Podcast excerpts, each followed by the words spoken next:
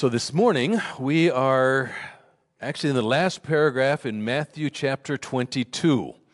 We've been working our way through Matthew 22. So if you got your Bibles or your uh, electronic device, uh, feel free to look up Matthew 22. We'll, we'll take a look at the verses in a moment. But this is one of those passages, at least for me, that I've skimmed over in the past as, as I've read through Scripture and uh, thinking, yeah, I, I don't really understand it completely, but uh, you know, it's just another one of those passages verifying that Jesus is the son of David, coming from the lineage of David, and then I move on. And I think that's one of the dangers in being so focused sometimes on reading through the Bible in a year. Nothing against that. Please don't misunderstand. There, there, there's, there's great benefit in reading through the Bible in a year. But if we use that as our main devotional Bible study time, we don't take time to stop and smell the roses.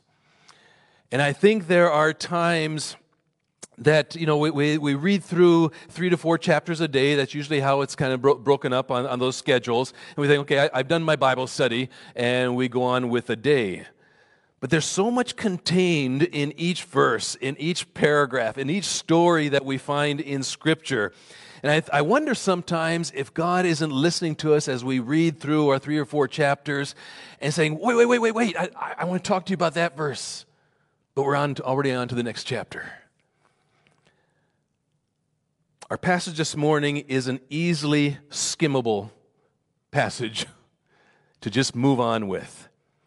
You remember that both the Pharisees and the Sadducees have been asking questions, questions that they feel are really difficult. They're kind of gotcha questions. They're, they're, trying to discredit Jesus. They're trying to make him out into some kind of a rebel or, or insurrectionist.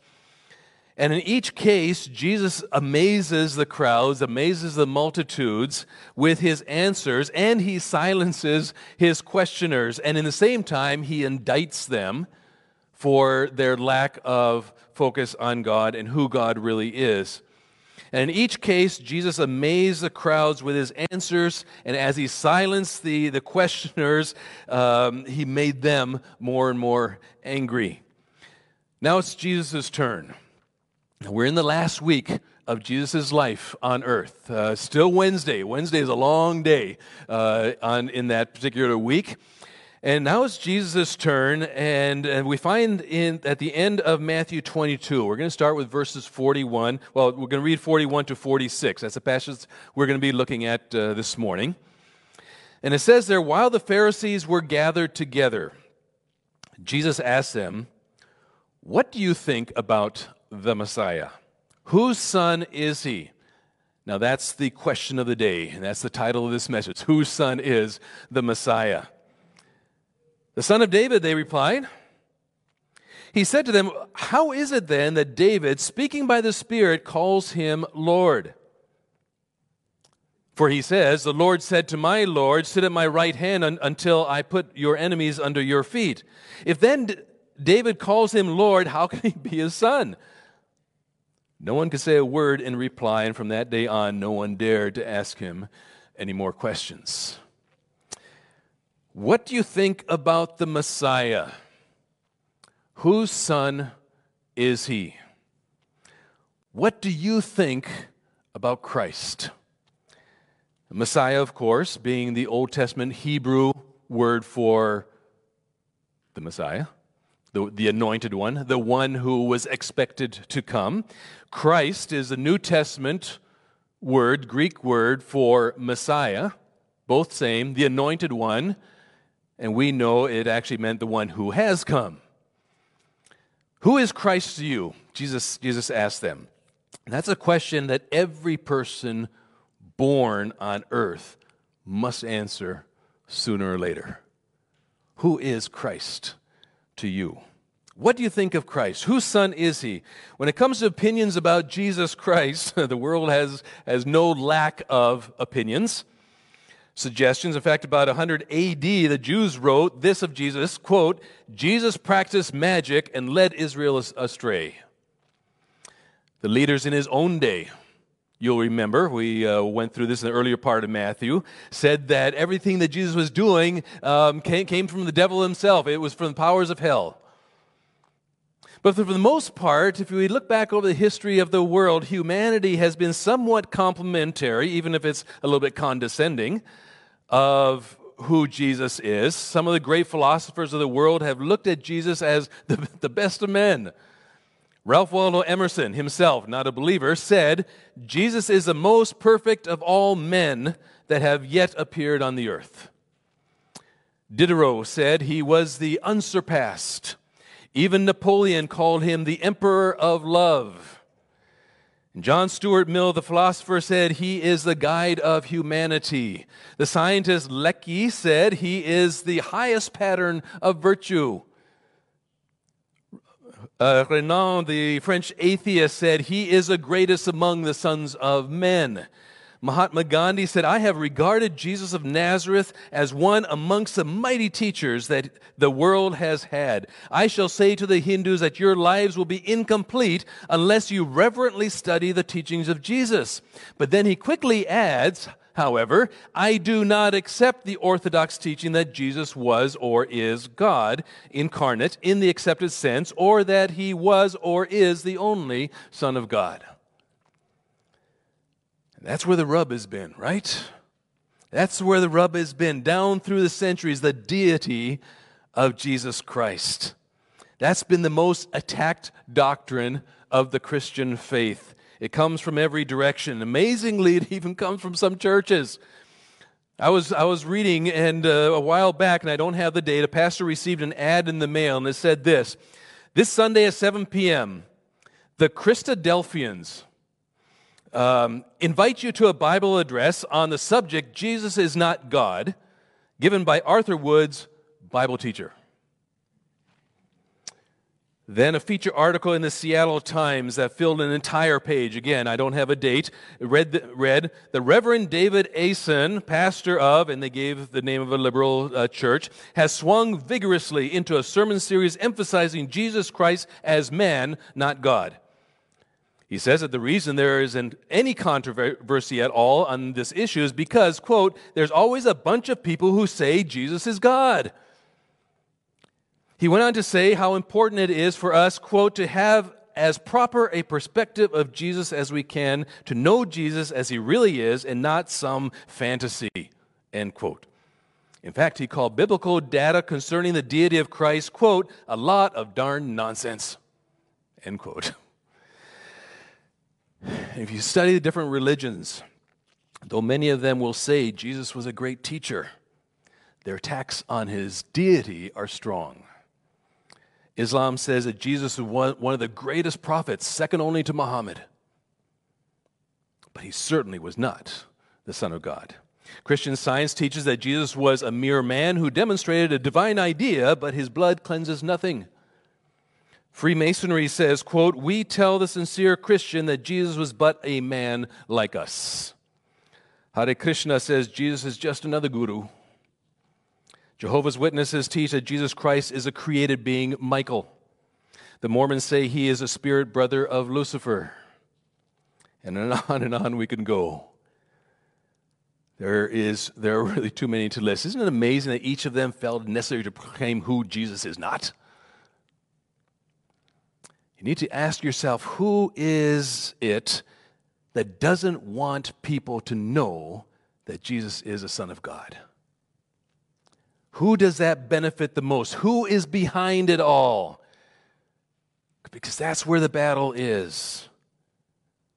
There's only one answer Satan. He's devastated by it and he doesn't want people to know. A false religious system have they have a problem with the unique identity of the deity of Jesus Christ, and that's the battle. When Nancy and I were in Abidjan in Ivory Coast, um, I've told you about our friendship with Ibrahim Ali, uh, two uh, young Shiite Muslim men um, and they invited us over to their brother's home, uh, brother and family, one, one, evening. And we went and uh, had a wonderful evening. Lebanese food is amazing. Uh, and really enjoyed that and had a great conversation. A lot of the conversation was about religious stuff. Um, And what was fascinating was at the very end of the conversation, the brother said to me, You know, we are so much alike. The only difference is the cross. Isn't that fascinating? Yes, that's the difference. That's where the battle line ultimately draws in the Christian faith. These, these misrepresentations and misconceptions aren't, aren't new. That, in fact, they, they existed in the time of Jesus Christ. If you think about it, the Jews believed in a non deity Messiah in a non deity Messiah. They believed that the Messiah was going to be a human political uh, savior for them. He was going to come and he was going to save them from all the stuff that was going around and around them politically. And our passage this morning comes as a correction to that very, uh, very, very serious error that they believed. Isn't it interesting that Jesus began and ended his ministry with basically the same question? Remember back uh, in Matthew, but Mark 8 also, he asked his disciples, Who do people say that I am? And then he asked them, Who do you say that I am? And now at the end of his ministry, he's asking the religious leaders who ought to know, Who do you say the Messiah is? And the point he's making is, Who do you say that I am? This is the most important question of all times, and it demands an answer sooner or later of every person. The disciples came up with the right answer. You remember? You are the Messiah, the Son of the living God. Full answer. The crowds at least shouted a basic right answer Hosanna, Son of David. But the religious rulers, not a chance they were going to admit any of it. So, after all of their questions posed to him to try to discredit him, he poses his own question to them because this is of utmost importance. They've got to understand this. And Jesus confronts them and the crowd that was gathered there at the Passover season with a bold, unequivocal statement here that the Messiah, in fact, is far more than just a human, but that he is God.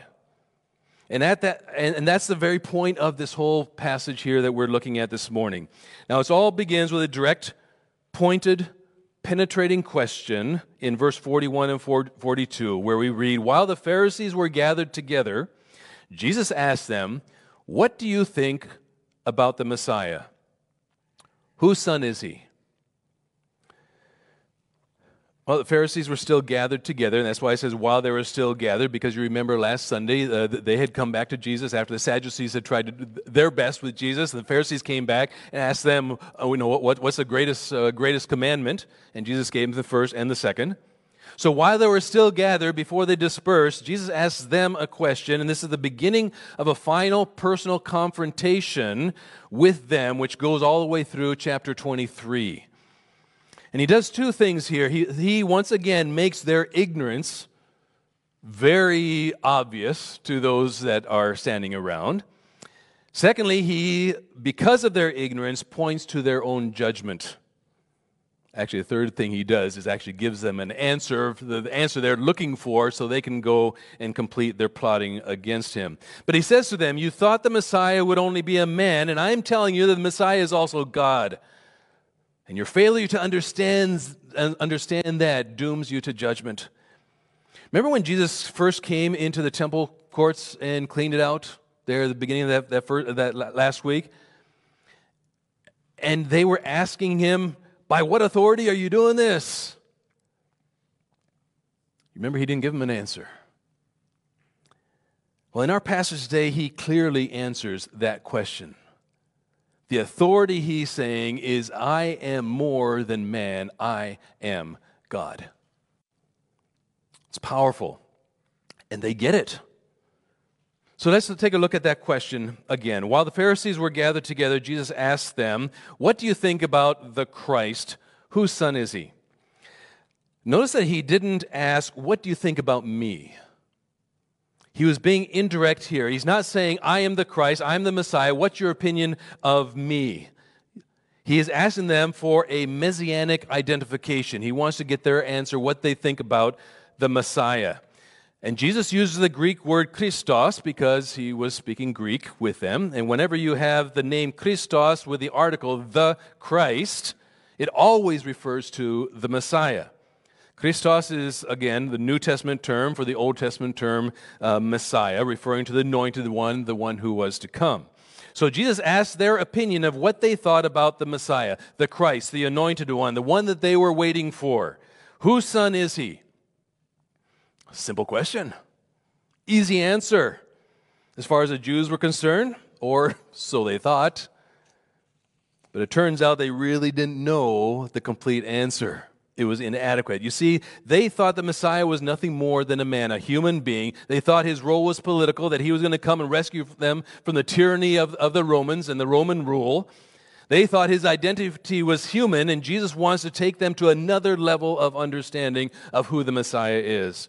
Whose son is the Messiah? End of verse 42. Without a moment's hesitation, the son of David, they replied. Duh, everybody knows that.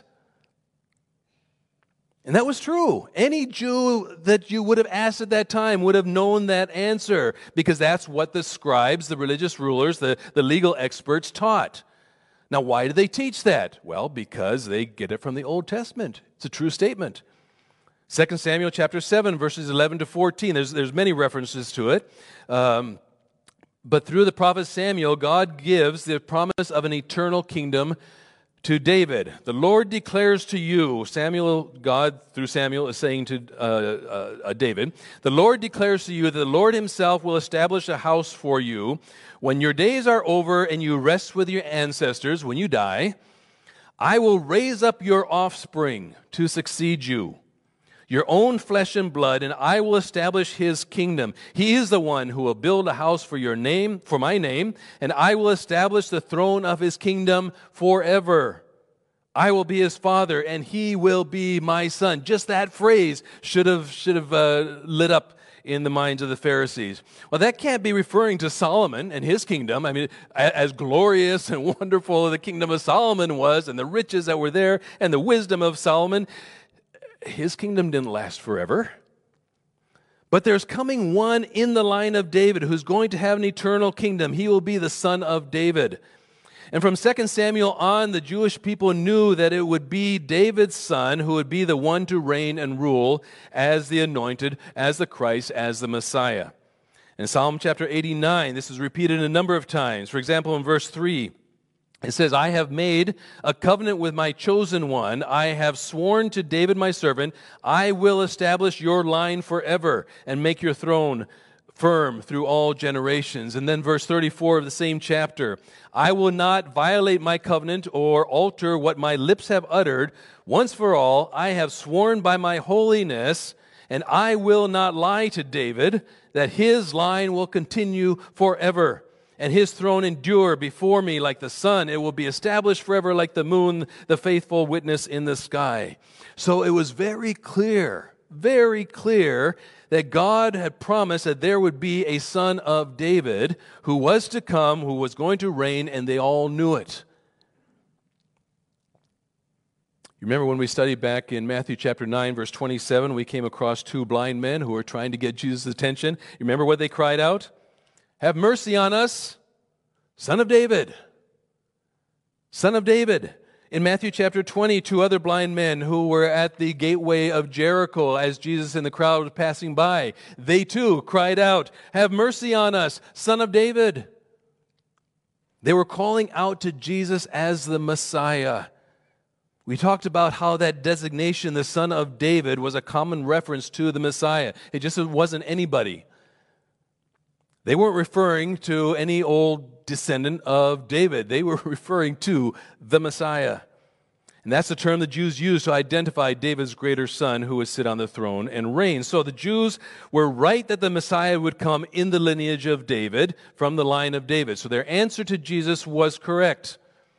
This takes us all the way back to Matthew chapter 1. And this is important as well. Remember, when we started the Gospel of Matthew, the first chapter is the genealogy. And Matthew went through great lengths to present Jesus Christ's genealogy in chapter 1. He starts out the whole gospel by saying in verse 1 this is a genealogy of Jesus the Messiah, Christos, Jesus the Christ, the son of David. Then he traces the entire genealogy from Abraham through David down to Joseph to Christ. Luke did the same, a very similar thing in Luke chapter 3, except he traces it through Mary. Why is that important? Because there could be no doubt whether through Joseph, whether through Mary, his, um, that they were both in the Davidic line. And therefore, Jesus' pedigree was proven, no matter how you looked at it, that he was indeed a son of David. One commentator that I was reading wrote this If Jesus had not been in the line of David, you can be sure that would have been a major issue in the New Testament with these leaders, with the Pharisees and the Sadducees. You know well that they could have disqualified Jesus instantaneously from being Messiah if they could have proven that he did not have a Davidic genealogy. They could have eliminated him quickly, and you know well that they must have checked then he went on to say, in the temple they, have, they, they kept records on the genealogy of everyone. In fact, the records were kept so well that everyone knew their genealogy. So genealogy was very, very important. And if they could have disqualified Jesus on a non Davidic family line, they would have done it in a second. But just the fact that they didn't, they never brought it up, that alone indicates that, in fact, he was from the line of David because they would have checked that out. Therefore, it qualified him humanly to be the king of Israel. But their answer, even though it was true, it was inadequate, it was insufficient, it was incomplete. They didn't want to acknowledge that Jesus was actually the Messiah. That title in their minds was too big for this man. But Jesus, in his conversation, was actually saying that that title is way too small for who I am. Think about it. How many descendants did David have? Thousands. Thousands. They, they could all be called sons of David. There were a lot of people to choose from. How do you distinguish who is greater than Solomon and who is greater than Hezekiah? Who, is greater than uh, Mary's husband Joseph? So, how do you figure that out? Because being a descendant of David is only one aspect. Well, the best place to look is usually Scripture, and that's exactly where Jesus went, particularly speaking with the people that felt that they knew Scripture. And he did that with an amazing argument. Verse 43, he said to them, How is it then that David, speaking by the Spirit, calls him, referring to the Messiah, calls him Lord? Now, why is that significant? A little bit difficult to understand when, because we've got the English words here. But the word Lord, kurios, which actually was a common word in Greek, but was used over and over in the New Testament for deity. It was the title of the Lord Jesus Christ. Every time he's called Lord, it's the word kurios. And if we were to go back to the Old Testament, and that's where Jesus went when he was talking to them, the word that we'd find there for Lord is Adonai. You know that word, Adonai. That was used all throughout the Old Testament as a title for God. Just as one example, in Genesis chapter 15, verse 1, uh, 1 and 2, we read this. After these things, the word of the Lord came to Abram in a vision, saying, Do not be afraid, Abram, I am your shield, your exceedingly great reward. But Abram said, Lord God, Adonai Yahweh, both being titles of God, both being titles of deity. And the point Jesus is making to the Pharisees here is that not only is the Messiah a human in the line of David, he is much more than that. He is divine, he is Adonai, he is Kurios, he is Lord, he is God. So Jesus says if the Messiah is only David's son, human, how is it then that David calls him Lord? He calls him God. He calls him, he gives him a, a, a, a calls him basically deity, divine. And even more than that, Jesus says that David was speaking by the Spirit. So these aren't just words that David came up with. Thinking, ah, yeah, sounds good to me. He was, it was God's Holy Spirit speaking through David. And Jesus then points to the Pharisees, points the Pharisees to where Jesus actually spoke this, and it's exactly what David said, and it's amazing. In verse 44 here in Matthew, Jesus quotes directly from Psalm 110, and we, we read some of those verses in the beginning of the, the service this morning. Verse 1 The Lord said to my Lord, this is quoted in verse 44 in Matthew. The Lord said to my Lord, Sit at my right hand until I put your enemies under your feet. The Lord said to my Lord. What's going on here? We got two Lords. Uh, it's a little bit confusing. Guess which words David used? The Lord, Yahweh, said to my Lord Adonai. Isn't that cool? You see what's going on? Lord number one is talking to Lord number two. Isn't that crazy? God the Father is speaking to God the Son. The Lord said to my Lord, Sit at my right hand until I put your enemies under your feet. Now, Jesus used Psalm 110, verse 1, for a number of reasons, uh, but mostly because they believe that this psalm was a messianic psalm. They just didn't understand the implications of the full implications of that verse. In fact, as Ben mentioned um, earlier this morning, Psalm 110 is the most frequently quoted psalm in all of the New Testament. So when Jesus quotes a psalm, he's, he's affirming three things. Number one, the psalm is messianic. Number two, is written by David. And thirdly, and most importantly, it affirms the deity of the Messiah. And that's the intent. That's the reason Jesus quoted it. And I think that blew them away because that's not what they believed. And what did God say to, uh, to, to, David's Lord? Look at verse 44 again. The Lord said to my Lord, Sit at my right hand. Sit at my right hand until I put your enemies under your feet. What's the significance of that? God Himself, Yahweh of Israel, the creator of the universe, the God of gods, the Lord of lords, has designated a position of rank to the Messiah that brings him to his own right hand and puts him in a co equal place of power and authority and might, which is also declaring him as deity, declaring him as God. Sit at my right hand. That's why in Hebrews 1, the writer of Hebrews says, God's Son sat down at the right hand of the majesty on high. It's his place and only his place. God has lifted Christ and placed him at his right hand, a position of power and authority and might, equal glory promised to the Messiah because he is equally God. And the verb tense is interesting and important. It says, You be sitting, if you do direct translation or transliteration. The present imperative continuous verb tense for English majors or English teachers. You'll take a continual place of exaltation and power and might and authority at the right hand of God forever. That's what that verb tense is saying. And it's not only continuous, but it is invincible until I put your enemies under your feet. Everything and everybody will be subject to you, he is saying. It's that old idea where the king puts his heel on the neck of a vanquished foe. We can actually read about that happening in Joshua chapter 10 when Joshua defeated armies of five, uh, five kings. And they brought the kings to Joshua.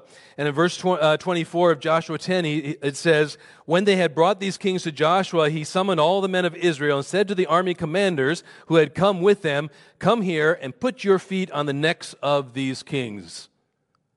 So they came forward and placed their feet on their necks. That was a sign of a vanquished foe.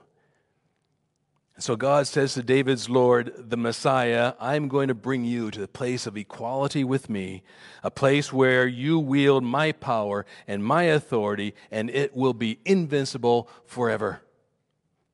And all those who fight against you will be brought under your heel to show they are vanquished, they are defeated. Do you remember what Paul said in Ephesians 1:22? You do. And God placed all things and God placed all things under his feet, talking about Jesus Christ, to be head over everything. And in Philippians chapter 2, at the name of Jesus, what happens? Every knee shall bow in heaven and on earth and under the earth, and every tongue acknowledge that Jesus Christ is Lord, that Jesus Christ is Messiah, he is Adonai. Son of David is not enough. That's Jesus' point. Son of David is inadequate. Son of David has to be added to the definition of the Messiah. Then Jesus asks him this question in verse 45 if, if then David calls him Lord, how can he be his son? If he calls him Adonai, how can he be his son? It was a riddle for them, a riddle that they can't answer, or perhaps they didn't want to answer. Perhaps they refused to answer because Matthew immediately says no one could say a word in reply, and from that day on, no one dared ask him any more questions. Why wouldn't they reply? Because then they would have to acknowledge the truth that is right there in Psalm 110. They'd have to acknowledge that the Christ had to be God as well as man. How can he be son of David and David's Lord at the same time? The only possible way is if the Messiah was God, man. 100%. Now, you may be asking the question, it's a good question, so I am glad you're thinking about it. All this time, Jesus has been talking uh, indirectly about the Messiah. So, how then is he saying to them, these Pharisees in front of him, as, as he's talking about what do you think about the Messiah, how is he getting them to think about the Messiah in regards to himself? And that he, in, uh, he in fact, is God and man. Well, the Jewish multitude had already proclaimed that he was a son of, a son of David in reference to him being the Messiah. But what's the proof that Jesus himself is the actual Messiah? Remember there are thousands of descendants of, of David. Uh, all could be called sons of David. But what's the proof? And if he is God and divine, how, how do we know that? How would these people know? Well, actually, there was a lot of proof that these Pharisees were purposely trying to ignore. What was it? It was all his miracles for the past three years. All the signs and wonders that he had been doing. Back earlier in Matthew, we talked about the fact that one of the main reasons, one of the main purposes that he performed all the signs and wonders was to show that he was indeed God. There could be no other explanation. Demons obeyed him. The wind and the waves obeyed him. He performed miraculous healings the lame, the blind, the, the, the deaf. He knew their thoughts before they spoke them. He raised the dead to life. He forgave sins. There's no doubt. And John writes in John chapter 20, verse 30 and 31 Jesus performed many other signs in the presence of, of his disciples, which are not recorded in this book. I wish they were, they've been fascinating. But these are written that you may believe what? That Jesus is the Messiah. Period? No. That Jesus is the Messiah, the Son of God. And that by believing you may have life in his name purpose of his miracles, purpose of his signs and wonders. They all saw it. They all knew what was going on. There's only one person that could do that. And folks, this was a moment for the Pharisees. A moment they could have changed, that could have changed and transformed their lives. They could, they could see he was a son of David. Genealogy proved that they could actually see, or they had seen, that he was actually the Son of God because of the thousands of supernatural miracles that, that Jesus had done. But instead of saying, Ah, I get it now, I believe, their overwhelming pride and self righteousness got in the way. They refused to believe and they refused to answer. They weren't going to go there. Folks, Jesus is still asking that same question today. Still asking. What do you think about Christ? Who is Jesus Christ to you? To many, he's just a swear word to use. To others, he was probably a great man who lived a long time ago who had some neat things to say. To others, you know, he's nothing. I, I don't even think about him. To other, he's a threat to their way of life, to what they feel is freedom to do whatever they want. So he becomes a threat. Who is Jesus to you? You need to know that Jesus loves you and wants the best for you now and for all of eternity. And he loves you so much that he left heaven and he humbled himself and suffered and died for each one of us. He did that because he loves us. And because he loves us so much, he wants to rescue us from the eternal punishment for those who reject him. You know, if you've never made a decision for Christ, I would encourage you to do that today. We don't know when Christ is going to come back, it's imminent at any moment. And believing in Christ is really as easy as ABC if you think about it. Number one, we have to admit. We have to admit that we're sinners. Now, I get it. That's hard to do sometimes. We don't like to admit we've got issues we've got problems. Everybody else has problems, not me. But we have to come to the point where we realize that we do not measure up to the holiness of God. In Romans chapter 3, verse 23, he says, For all have sinned and fall short of the glory of God. All have sinned. We need to come to a point where we admit that. Secondly, believe. Believe is to trust only in Jesus and his work on the cross for salvation. Believe is to trust that Jesus did indeed die on the cross. He shed his blood to forgive you and to forgive me for all of our sins and to rescue us. Most well known verse in the Bible says, For God so loved the world that he gave his one and only Son that whoever believes in him will not be condemned but have eternal life. And C, confess. Confess Jesus as Lord. Romans 10 9, if you confess with your mouth, Jesus is Lord, and believe in your heart that God rose from the dead, you will be saved. What an amazing promise! What an amazing promise. It means allowing the one who created us to become Lord. And Scripture said his will is good, is pleasing, and is perfect. Jesus Christ, Son of David? Yes. But far more importantly, Jesus Christ, Son of God. One day we'll all be standing before him, and we'll have to answer that question. Not who do people say that I am? Who do you say that I am? In a moment, we're going to be singing about the perfect love of God. The song's called Reckless Love. There is nothing about it is reckless love. It was planned. It was premeditated. It was overwhelming. It was a perfect love that uh, for sending Jesus Christ. We're going to pray, but if the Lord is speaking to you, I pray that you would, I would encourage you to make that decision if you have not made that decision for Christ. Father, this morning, as the worship team comes up, I pray that you would just speak very powerfully to our hearts. We, we've have been transformed by Jesus. We've accepted Jesus. But Father, there, there may be one, whether here in the sanctuary, whether listening through Facebook, whether listening uh, online, uh, get, getting on our, our, our, website and listening to the message uh, later on sometime, some, uh, yeah. Father, I pray that your Holy Spirit would touch and they would stop and think, who is Jesus to me? I pray that your Holy Spirit would lovingly and graciously enfold them with, with uh, your arms of love and say, I'm right here. I love you. I am, I am Lord. I, I came and I died for you, and I, I want to save you. I want to rescue you.